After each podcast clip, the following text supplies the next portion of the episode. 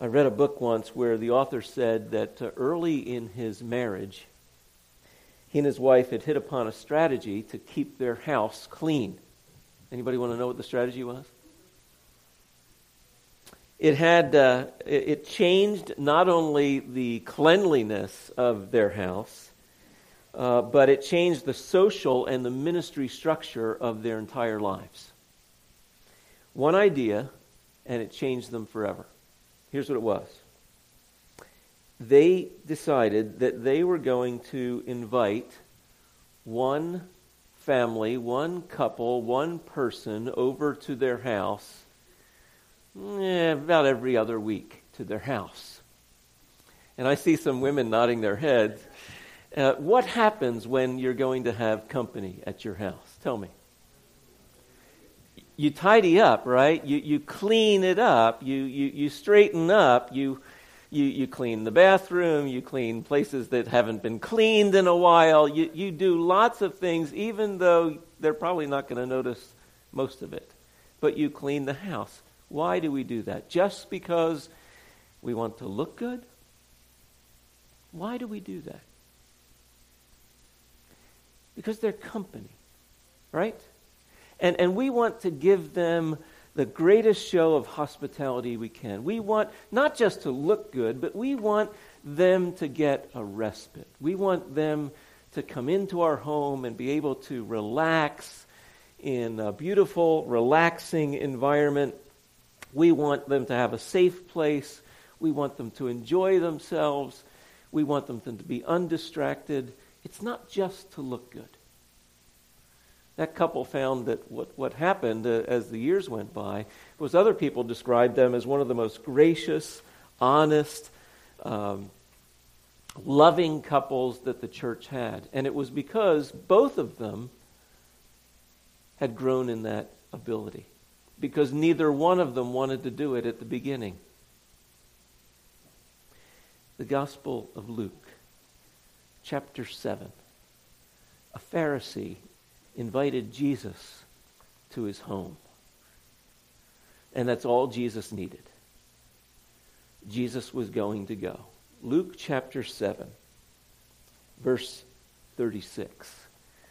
And an event happens in that Pharisee's house because, unlike you, that Pharisee did not prepare his home for Jesus. One of the Pharisees asked him to eat with him. And he went into the Pharisee's house and took his place at the table. And behold, a woman of the city who was a sinner, when she learned that he was reclining at the table of, the Pharisee's house, brought an alabaster flask of ointment. And standing behind him at his feet, weeping, she began to wet his feet, and her tears and wiped them with her the hair of her head, and kissed his feet and anointed them with the ointment.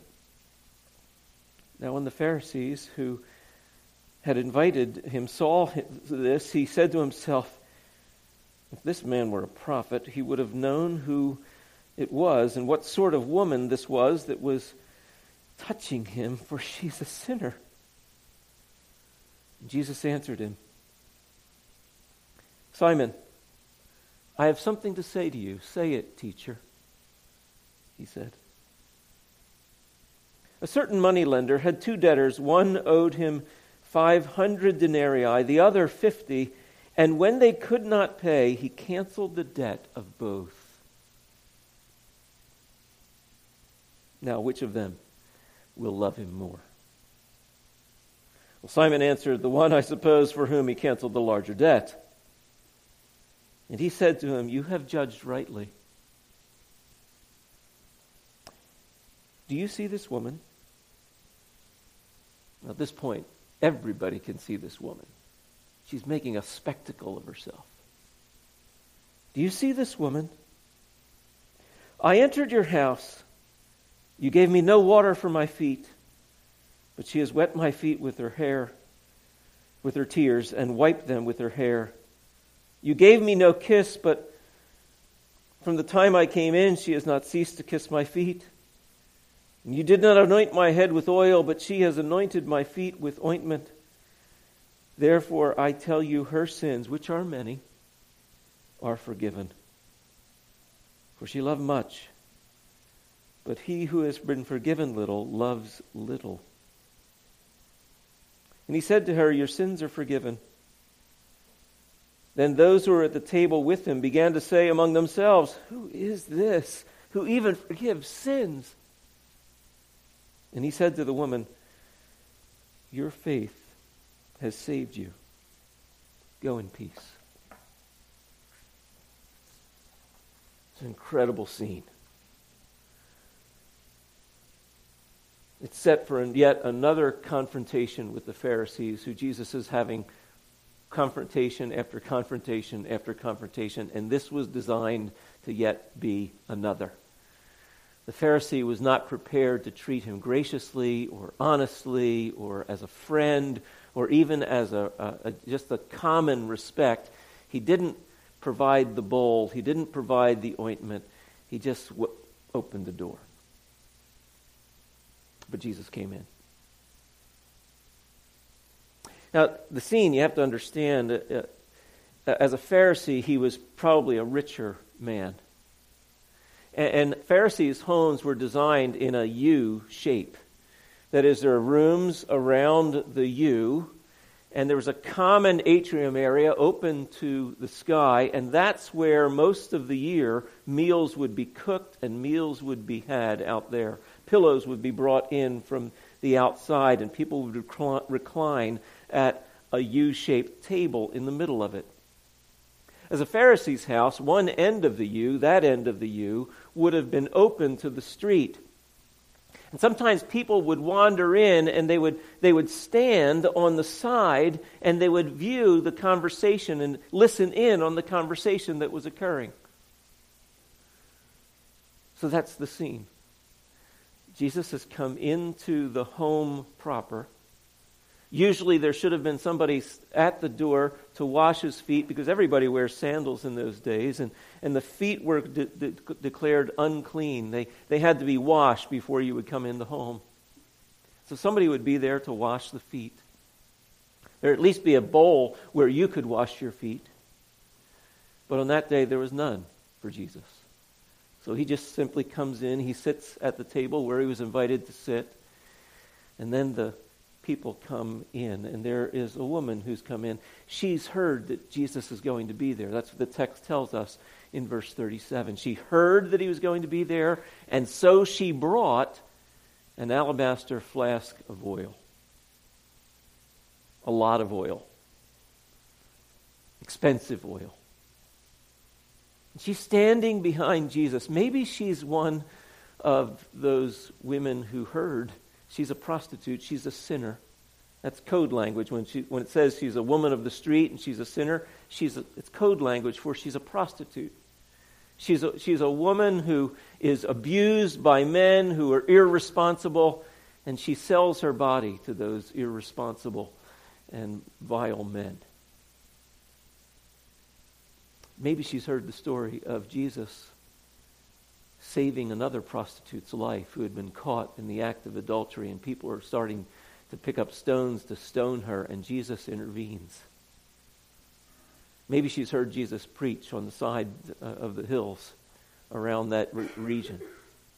But she hears that Jesus is going to be there, and she comes in and she gets behind Jesus, and Jesus is reclined around the table. Uh, if I could, I, would I'd lay down here and I'd, I'd point my feet away from the table. That's how you would eat. You would let, rest on one arm. You would reach for food that would be passed down the table to you. You'd pass it to the next person and your feet would be away. And she's standing behind him. And she looks down and sees that his feet have not been washed. He's not been shown that courtesy. He's not been shown the courtesy of a guest or a friend, certainly not the courtesy of an honored guest. She begins to weep. I, I imagine that she might have been saying something like this How can this be? Isn't Jesus your honored guest? How is it that you have not done what is customary and offered a bowl to wash his feet? And her tears begin to fall, and they fall on Jesus' feet. And suddenly she sees her tears on her feet, and she's down there on the floor washing his feet with her tears. She's beginning to cry more as she thinks about this one who forgives sinners. She has faith that he might forgive her. Then she, she didn't bring a towel. She didn't plan on washing his feet with her tears or dry. She didn't have anything. So she starts, she undoes her hair. And she begins to dry his feet with her hair. People around the table are scandalized. There's the Pharisee, and he's probably invited other Pharisees, and they're looking at, oh, doesn't he know who she is? Yeah, he knows. He's allowing her to touch. She, she, he's allowing her to touch him. Doesn't he know? But she just keeps she's probably sniffling at this point. Her hair is probably becoming a muddy mess as she wipes off the, the clay and the dust from Jesus' feet, mixing it with her, with her tears. It's a spectacle. And Simon begins to think. We, we get this. Simon thinks to himself, doesn't he know who she is? Jesus knows what Simon is thinking. So he turns to Simon. He says, Simon, I have something to say to you. Say it, teacher. I imagine Simon probably said it something like this. Go ahead, say it, teacher. Because he's already disrespected Jesus by not providing ointment to refresh his face at the, at the door, not providing a bowl to refresh his feet, to clean his feet. Say it, teacher. And Jesus constructs a parable right there on the spot. There's two men who are in debt to another man. And one owes 500 denarii. That's a year and a half's wages. A denarii was the, the wage of a day. The other owes 50 days' wages. A month and a half versus a year and a half of wages. And the one holding the debt forgives them both. And Jesus asks one question Which of them do you suppose loved him more?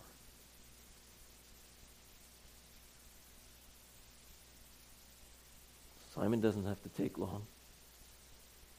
Well, I suppose the one who forgave him, who, who, whose debt was greater. And Jesus says, You have answered correctly. Jesus has set the hook. Now he's going to reel in the fish. I came to your house. You offered no bowl for me to wash my feet. You gave me no anointing oil to refresh my face. You gave me no kiss, but from the time I came in, she has not ceased to kiss my feet. How you did, you did not anoint my head with oil, but she has anointed my feet with ointment. Therefore, I tell you, her sins, which are many, are forgiven her. For she loved much, but he who is forgiven little loves little. I want you to, to notice that the woman in this story says absolutely nothing.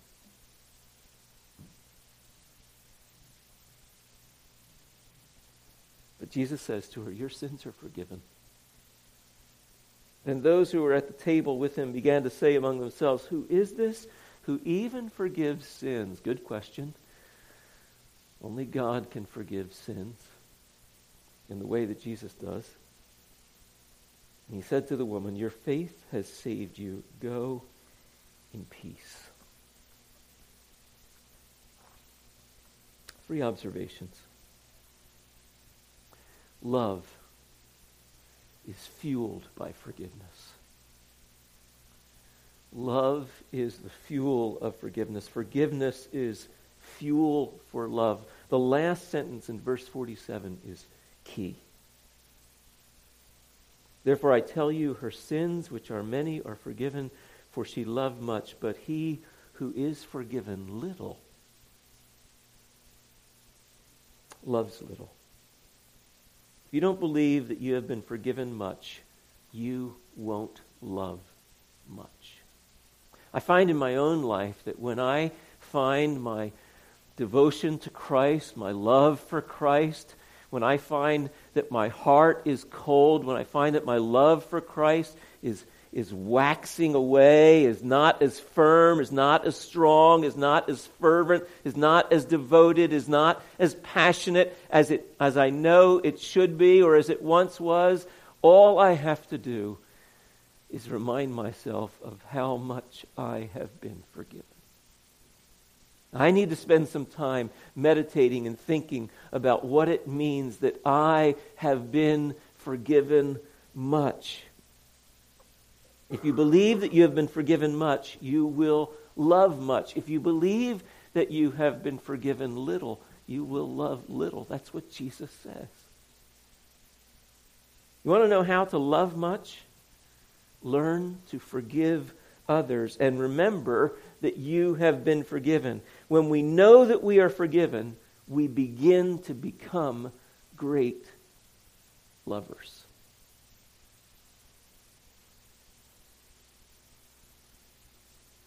Do you know that? Do you experience that in your life? Do, do you experience that, that when you know and value how much you have been forgiven, that is when you love Jesus most. I had a great time driving here this morning. It's two hours to get here from where I was in Watseka. I had a great time because I was listening to worship music the whole time. And the whole time I was being reminded that Jesus, the holiest person in the universe, forgave me who I am not holy, and he is holy, holy, holy. And he has forgiven me. And I kept thinking of all the things that Jesus has forgiven me of, and my worship just began to ascend. Because I was being reminded that I have been forgiven much. One of the biggest problems for Christians in America today is that they have forgotten how much they have been forgiven. Here's a second observation. It's similar. Weak love is the result of a weak appreciation of our forgiveness. When my love for God or others is weak, I need to stoke the fires of, of my soul with the memory of my forgiveness. I, I need to gaze at the sacrifice of Christ knowing that He died for us and He rose for us and He's preparing a place for us and He's coming back for us, knowing that He owes us nothing but loves us anyway. We, all of us, all of us who believe in Christ, need to stoke those fires of passion for Christ. How many of you kids know that your parents love you? You better raise your hand. Yeah. Do you, kids and older children, that means all of us,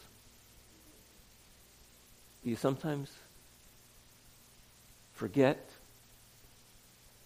how much your parents love you? I saw one of those ubiquitous television police shows some time ago. They're always on, there's always another police show on television, right? There was a scene where a, a female cop was with her daughter, teenage daughter, a roll your eye daughter. Does that, that make sense? She's at that stage where, oh, mom, and just rolls her eyes. And they had to go to a bank. And the daughter had to come into the bank with them.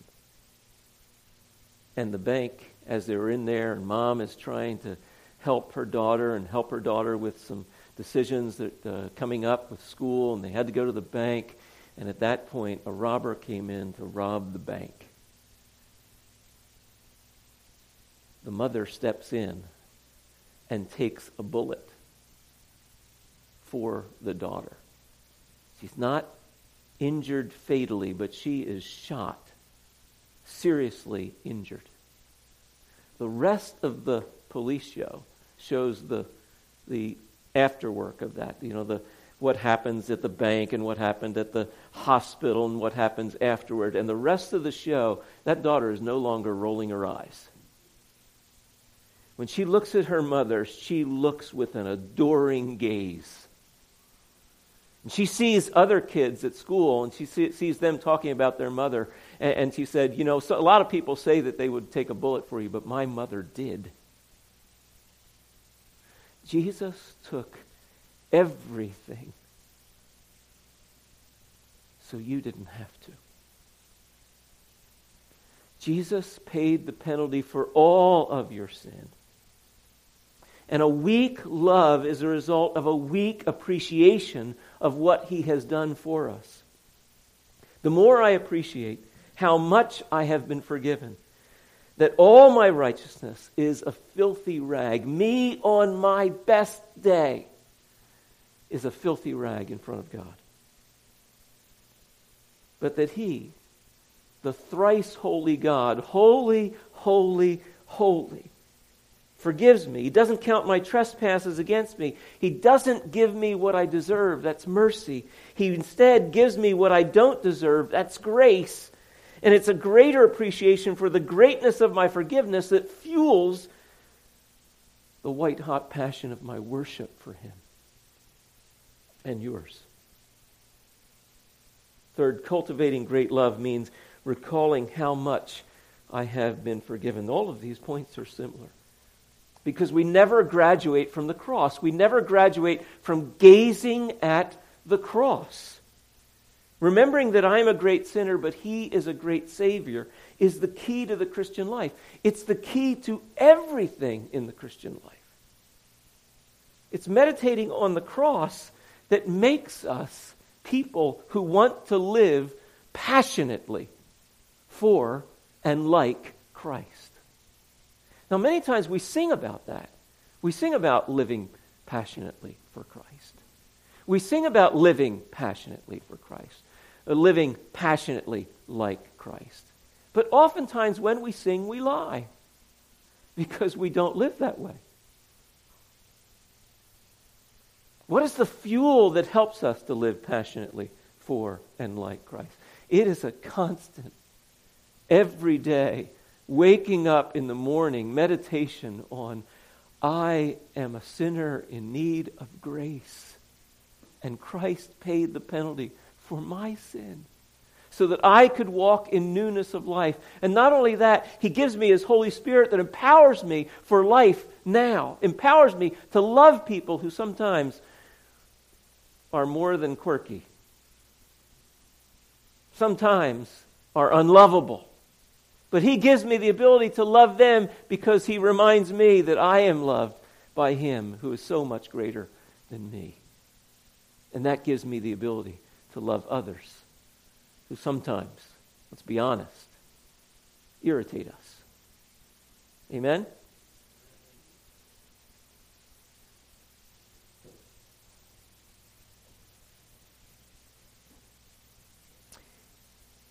A number of years ago, I I wrote a book called Experience the Passion of Christ, which was a meditation on the last 18 hours of Jesus' life.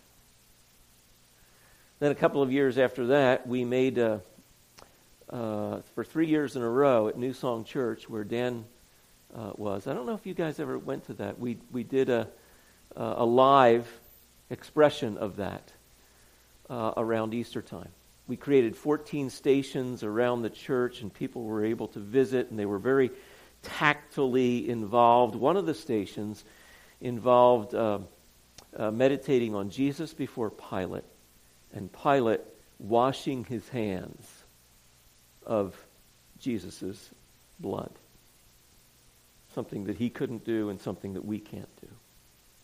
One of the ways that we tried to dramatize that was this. We had uh, a basin there uh, that people would come up and they would dip their hands in that basin. They had some hand towels there, white hand towels, that people would reach and they would wash their, dry their hands off. Then they would take the towel and they would throw it in a basket and they would uh, be guided by some excerpts from the book in that scene and, and meditate for a time uh, at that place. And then they would move on to the next one. What they didn't know was that we had put uh, a chemical in the towel, a chemical powder, a theatrical powder in the towel. So that when they grabbed the white towel and it mixed with the wetness of the water, it created a red dye all over their hands. So that they, they viscerally could see that the blood of Christ was on their hands as well as Pilate's, that he died for their sin. Sometimes there wasn't enough powder in, in them. Sometimes people weren't looking at their hands. They were reading. They moved on to another scene. There was different lighting in different scenes, and sometimes people didn't notice. But many, there were a number of people that at that point in that station, they saw the red dye on their hands.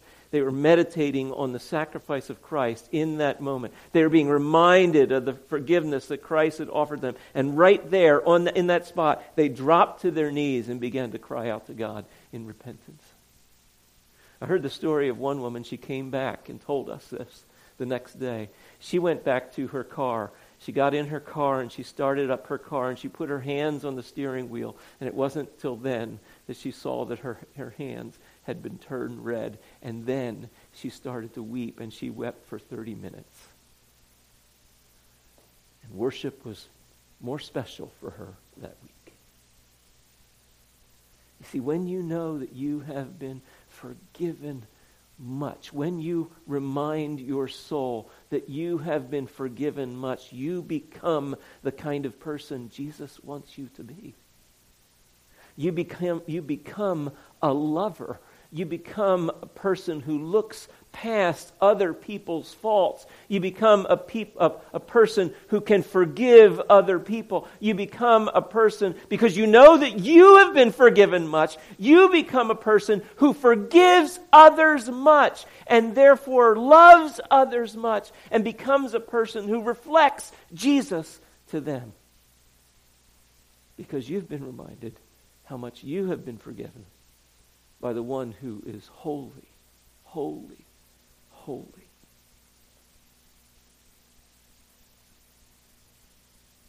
A great evangelist in the United States once said this, and I, I, I think of this often.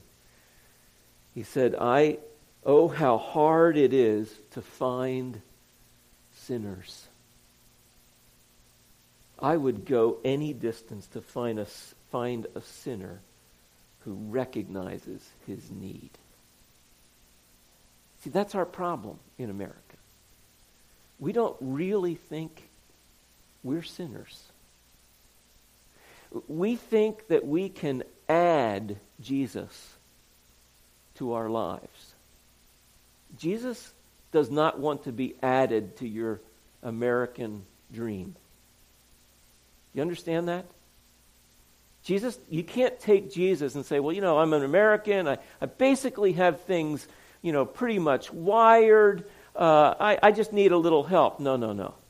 Jesus doesn't want to give a little bit of help. He wants to come into your life and totally overrule everything you ever thought about everything. He wants to guide you in a different way about everything in life. He wants to take command of your life. He does not tolerate being added to a life. He wants to take over our lives. And when he does, he makes us great lovers because he reminds us how much we've been forgiven, and yet he still turns to us and he doesn't treat us as if we are still sinners. He treats us as if we're sons and daughters, royal priesthood. And he gives us significance in his kingdom. And he says that he's going to use us to change the world. And how will he do that? They will know you are my followers by how you love one another.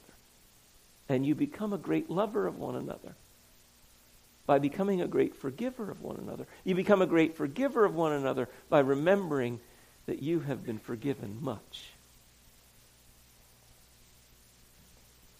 So may you live passionately for and like Jesus. And may you know that you are forgiven if you have trusted in Christ.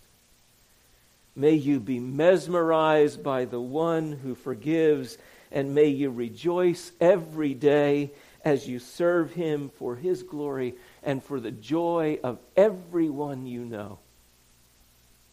Because that's why he said to an unnamed prostitute who spoke no words but had faith in him and his ability to forgive and who knew that she was loved, and so she loved much, knowing how much she had been forgiven. And he released her to be a daughter of the king. He releases you to be sons and daughters under his lordship, to follow him, and to live passionately for and like him. Amen? Amen. Well, Father, we love you. There is no one here who loves you enough. We long to love you more. We thank you for our Savior. We thank you for how he has loved us and how he has forgiven us and how he has made us sons and daughters of the King. And we pray that you would make us men and women who meditate long and hard and daily and never forget that we would fuel the passion of our love for you by remembering how much we have been forgiven. We ask this in the matchless name of Christ. Amen.